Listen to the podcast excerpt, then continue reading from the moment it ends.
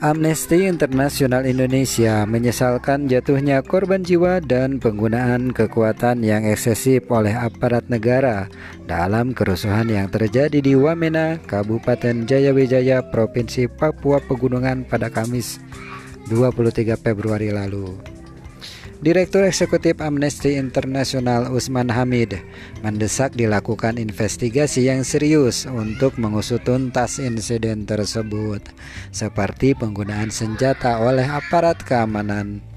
Isu penculikan anak disebut menjadi pemicu terjadinya kerusuhan yang menyebabkan data dari kepolisian 10 orang tewas, 14 orang luka-luka dan satu anggota polisi tertembak panah di kampung Sepalek, distrik Wamena. Kerusuhan itu juga menyebabkan sejumlah rumah dan kios di sekitarnya dibakar oleh massa.